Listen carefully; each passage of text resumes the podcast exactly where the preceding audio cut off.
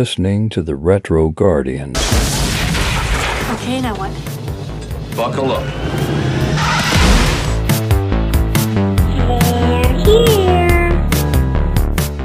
Have you ever bought or rented a videotape that wasn't quite right? Groovy. Little Hand says it's time to rock and roll. Bring the noise. Hasta la vista, baby. Retro Guardians. Hi, I'm Ben I'm Jay. Welcome. to this week's Retro Guardians. Amen. so, Jay and I had decided this w- week that we realised we'd done too much horror in the last couple of um, sessions. And uh, so we decided to mix it up a bit and do a few films from the 90s lately. And we seem to be stuck to a, a sort of genre at the time that when we were teenagers we were really interested in. And it was sort of more the internet, sort of computer based kind of movies in the mid 90s. And so this film, I mean, we seen it when it was on video, and at the time it didn't feel as relevant as it does now. I mean, we were sort of taking things for granted. I mean, this movie showed you could order pizzas online, and we're like, yeah, that's never going to crack on and happen. But, uh, well, shows you what we know. Here we are. Menulog, Uber Eats. We're ordering all sorts of stuff online. And this movie is aptly named The Net. It was the first major starring role of Sandra Bullock on her own. Um, she had done just before that uh, Speed and Demolition Man. They really put her on the on the map, and this was her first starring vehicle on her own. And I have to admit, it, for her first starring act, she really did pick the right genre to sort of do it in. And it was really the beginning of not just what the internet and the computers could do, but also the so the idea of identity theft and Yeah.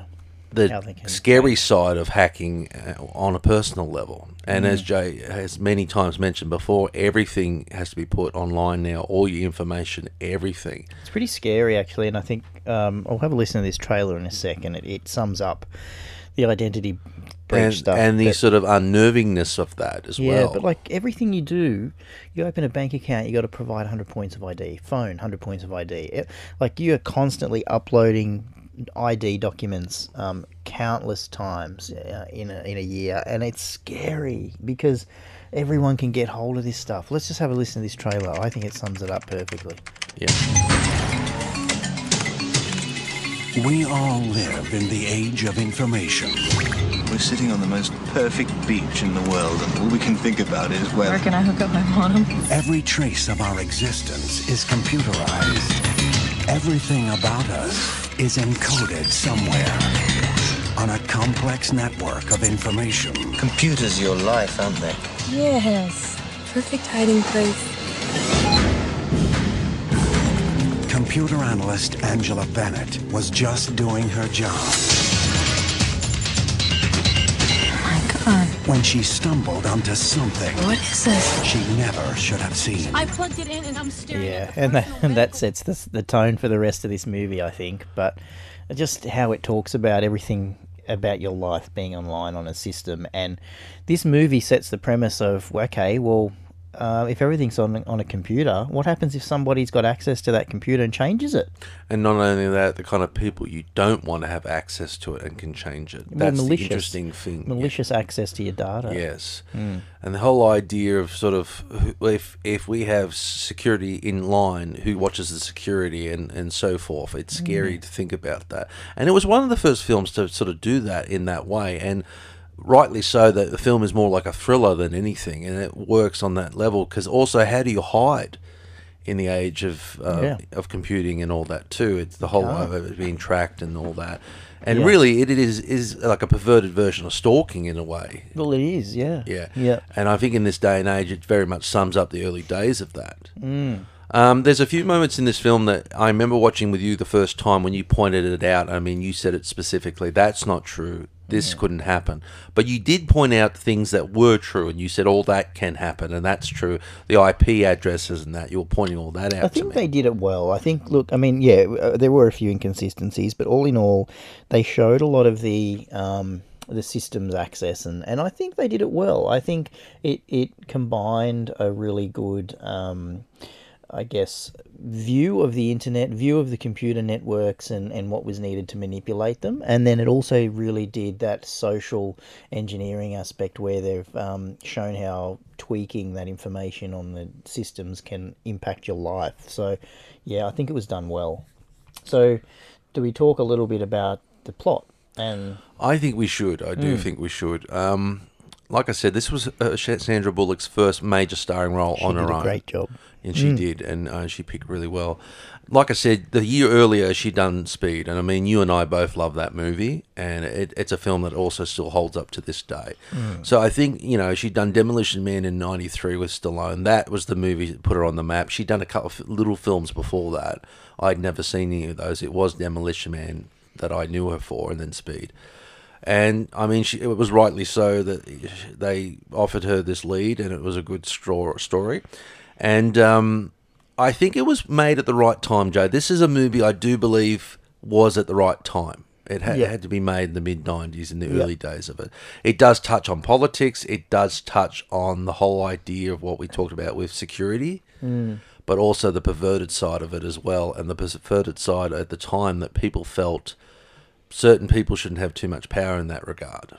Mm, and I think it just showed the vulnerabilities of the systems. Yes, and um, the other thing too, this this she wasn't like a superwoman. She wasn't like you know a, a crusader or not or any of that. She was just a simple it was a system anal- analyst. I yeah, or saying it software right? developer, I think. Yeah, systems analyst. Yeah, yep. and so someone that is not as well known, someone who's not out drawing attention. She just essentially works from home, and that's it. She yeah, doesn't testing software and stuff. Yeah, yeah, and so she doesn't have a lot of interactions with people. So No. the film starts off with this moment happening that sets the tone for the whole movie without me Yep. going into it too much. It's political.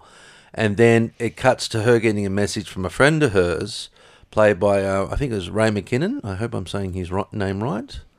It was Ray. Which one was he? Dale. Yes. Yeah.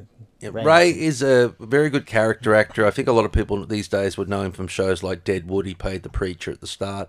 He was also in Sons of Anarchy, I think, for the fourth season as one of the, with the, with the cop, cops or something going after him. And I knew him for movies like Needful Things and uh, Apollo 13.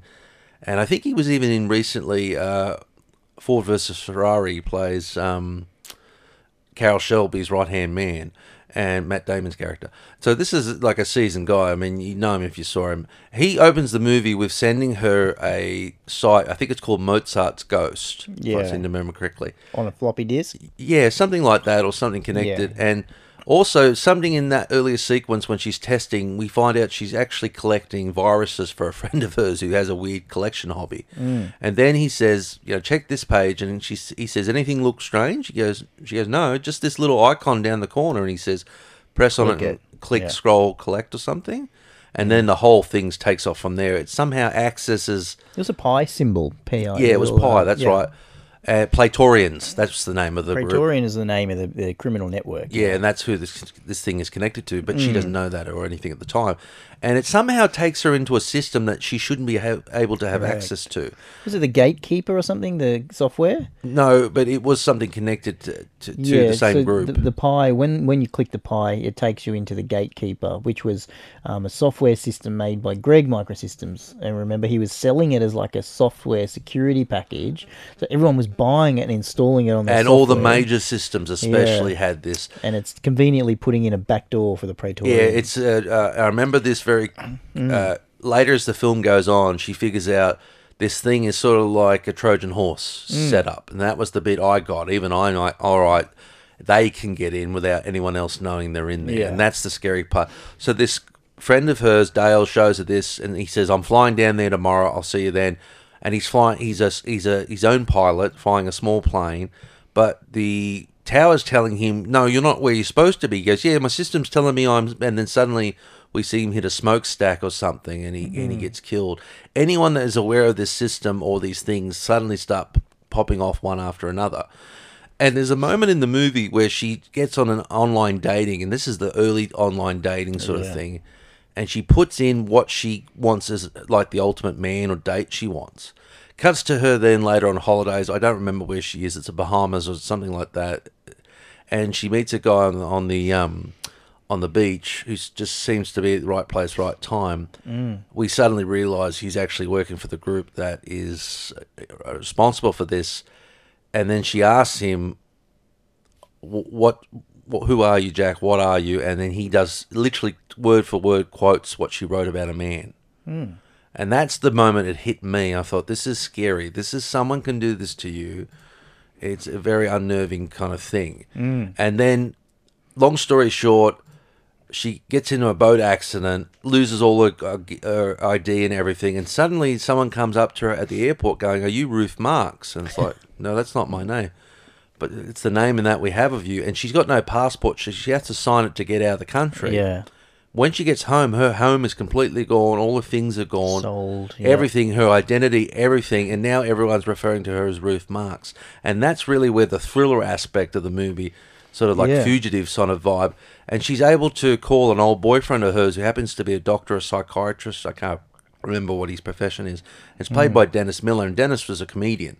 Mm. And Dennis knows who, who, who she is. And he's what's going on? What, what why are you freaking out? What's and then she's able to get back into the system and discover, which starts off the whole film, that a congressman shoots himself suicide because he believes he's got AIDS. Yeah, they uh, the the Praetorians changed his result, his test result. And that's Um, when she discovers and tells him that. Yeah. And he's like, "What do you mean they changed it? What? That that guy killed himself." And the other thing they do, this is the the sadder thing. I think he's an epileptic or diabetic or something Yeah. in the movie.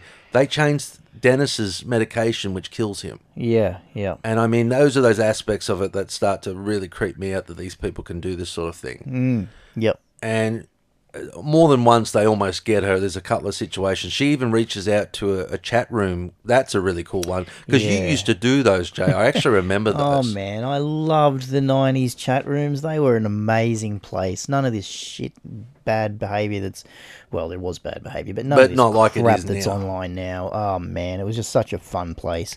Anyway, so yeah, what was the name of the guy? Super Blob or something Oh, like that. Cyber Bob. Cyber Bob. But there's a great Bob. moment with him where he warns her not to. You know, he goes, "What's the pi mean?" And he tells her, "Praetorians." Praetorians, yeah. Nasty. You know, nasty terrorists or whatever. Uh, and she's, cyber terrorist, yeah. Yeah, and she's like, "We need to talk." She, he goes, "Not here. Pick a place. I'll meet you." They actually kill him. Yes, yes. and and she she's waiting for him at a carnival. And I remember you pointing out the um, the guy done up in the bear suit or something that's running around. He saves her inadvertently, and she's able to sneak away again.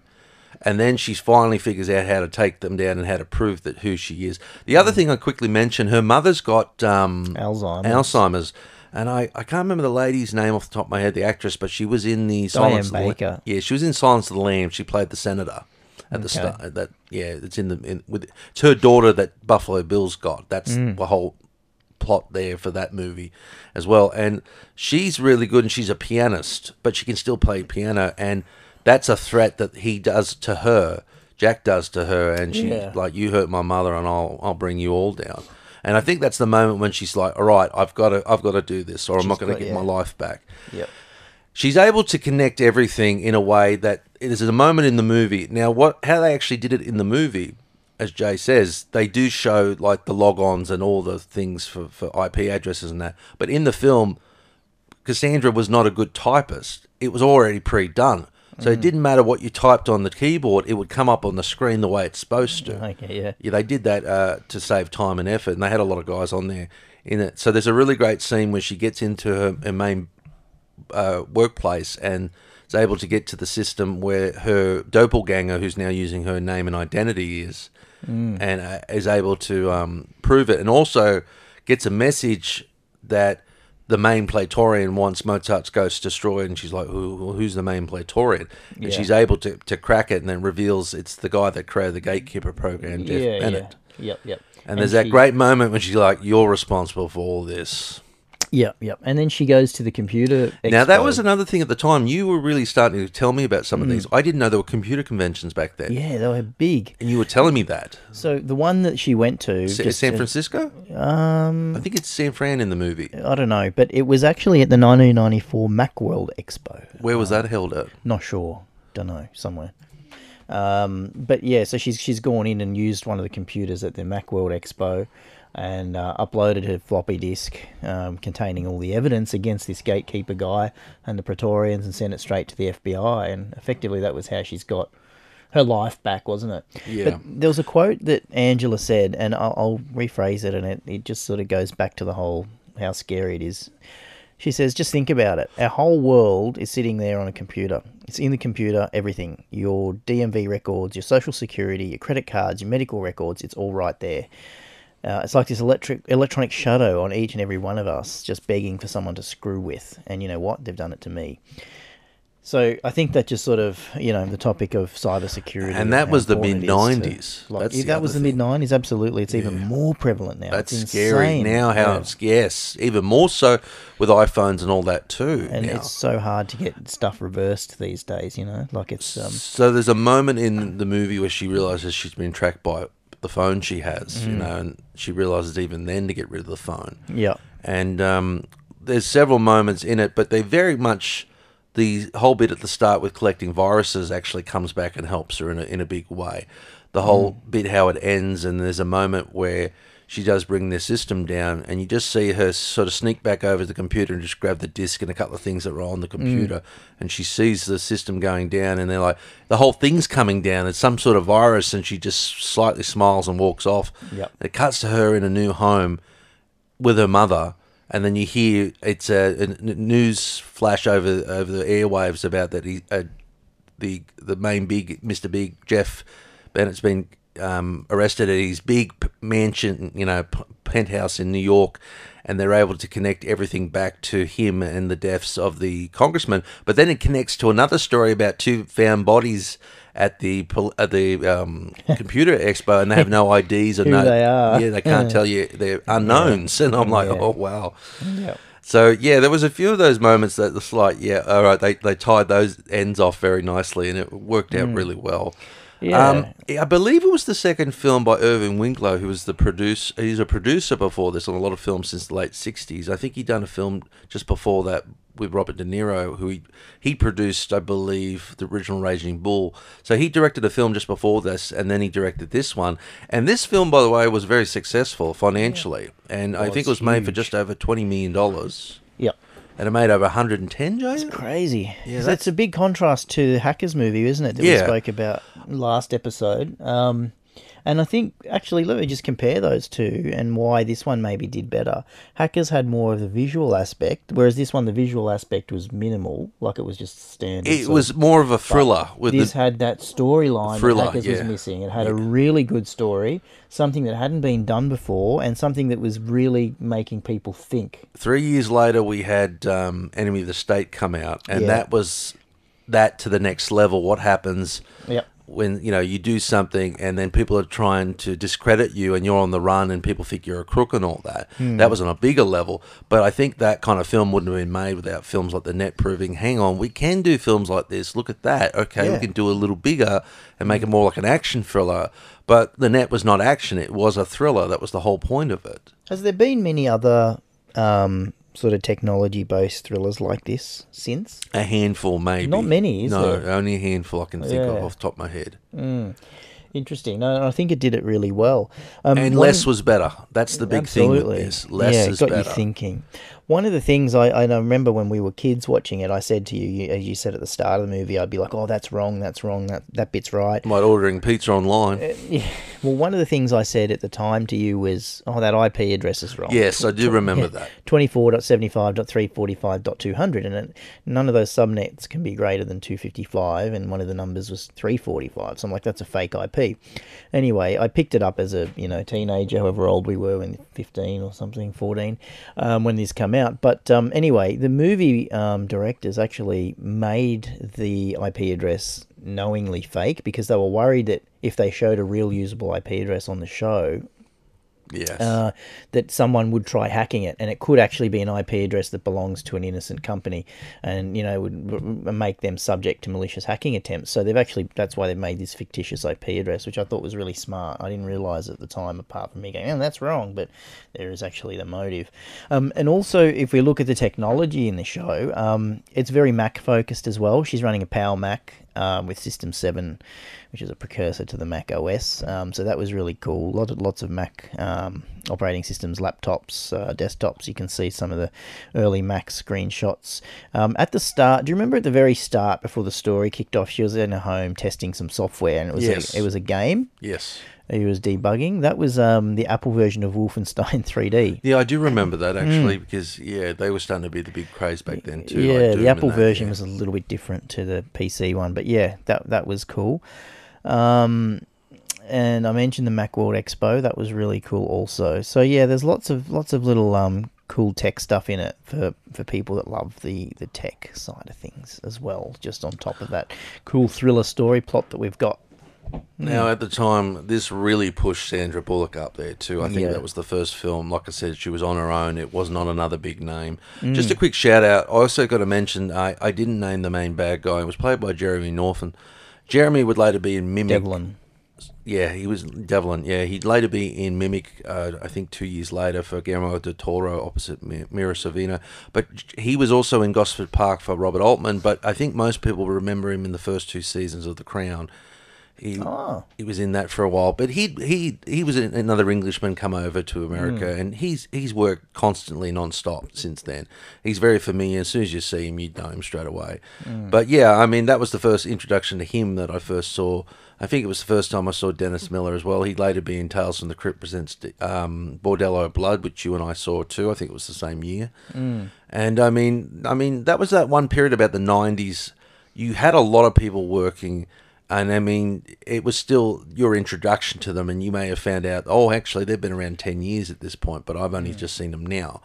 But there was a lot of uh, like great character actors in a lot of these movies that made those bigger stars look even better and bigger, and I, I mean that's a great example of that. So, um, what would you rate it out of ten, Jay? I I really like this one. I'm probably going to give it um, maybe a eight and a half.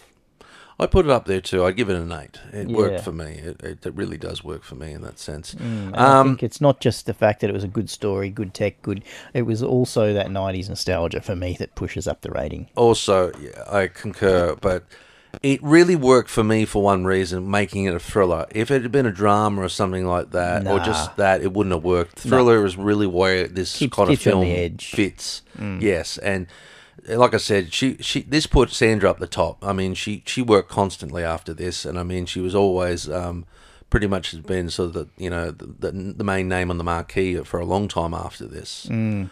Oh, and I, I should mention um, that there was actually a The Net 2.0 as a sequel. However, it was an independent storyline, not related to the first. Haven't seen it, not going to see it. Not bothering to see it. No. And there was also a spin off uh, of a TV series. How long did that um, last? I don't know. I don't think it lasted very long at all. It was um, One season? early two thousands. I think it might have even been two seasons, twenty two episodes. Um, and it, I look, I'm I'm not going to bother with that either. I mean, I can see the potential on how this could be turned into a series.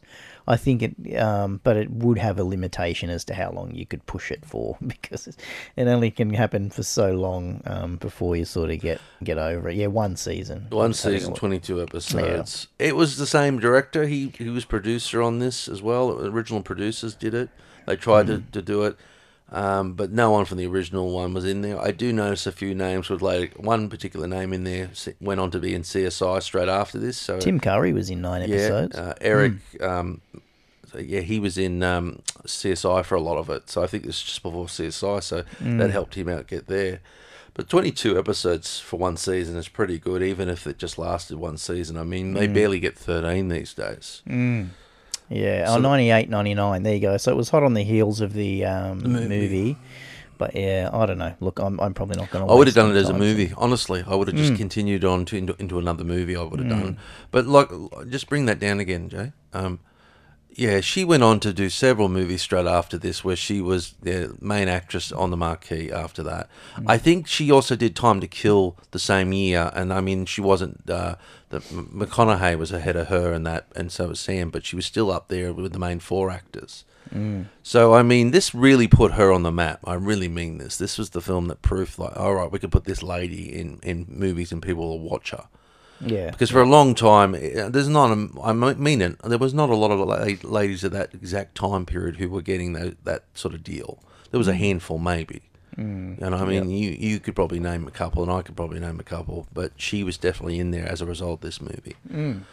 So I would, yeah, I like you. I think it's it's, it's very nostalgiaful for us for the '90s, but it is a good film, and I do recommend people to check it out. Excellent. Well, thanks for listening, and uh, follow us on Facebook, Retro Guardians Podcast, if you haven't already. And we look forward to speaking with you again, listen, or for you to listen to us again in our next. As you can tell, we're quite happy to keep talking, and if you're happy to listen to us, we'll keep doing it. Absolutely. Have a good one, everybody. Thanks for listening. Bye. Retro Guardians.